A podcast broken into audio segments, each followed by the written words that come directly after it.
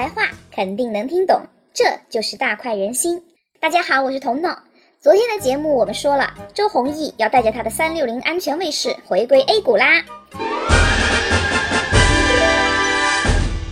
一般来说，要成为 A 股的上市公司，有两条路可走，一条路是 IPO，另一条路就是借壳上市。我们教主这么鸡贼的人，当然是做了两手准备喽。他一边排队 IPO，一边也在筹划借壳。简单说一下 IPO，大概就是这样：我们教主的有限公司变更为股份有限公司，什么券商啊、律师事务所呀、会计师事务所呀，一大堆中介帮他做各种规范处理，奇装异服全部拿下，衣服鞋帽没有配齐的把它全部配齐了，脸上哪不好看的帮他整整容。这年头不整容，怎么好意思出来接客啊？收拾打扮好了，券商就把申报材料递交给证监会，证监会审查通过，OK，我们的红衣教主就拿到入场券啦，很快就可以从各路机构和散户手中捞一大笔钱啊，不是融资，融资，这是第一条路。第二条路呢，就是借壳上市。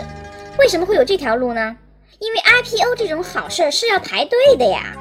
大家感兴趣的话，可以上证监会的官网去搜一搜。现在有六百多家企业在排队呢，快的一年半，慢的甚至要五年，而且排队的过程也是充满了各种变数，说不定哪天就把你给否了。正所谓道高一尺，魔高一尺二，有越来越多的企业开始选择借壳上市。这个壳公司呢，一般都是经营的不好的，属于上市公司里面的 loser。这种公司唯一值钱的就是上市公司这个身份，值钱到了啥程度呢？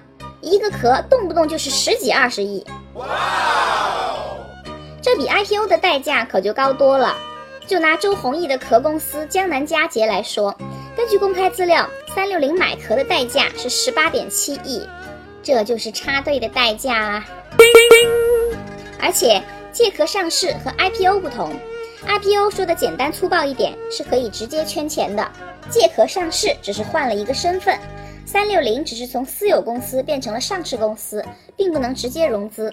但是我们的教主心心念念要回归 A 股，他看中的价值是在于 A 股的估值。三六零在纽交所的市盈率非常低，估值只有九十亿美元，折合人民币约六百亿。如果回归 A 股呢？根据中金公司的估值，将高达三千八百亿。教主虽然短期内不能通过减持来套现，但是三六零这么高的估值，教主手中的股权是可以质押变现的。更何况身份变成了上市公司，以后要融资还是有很多玩法的。那么今天的三六零还是以前那个逮谁骂谁的三六零吗？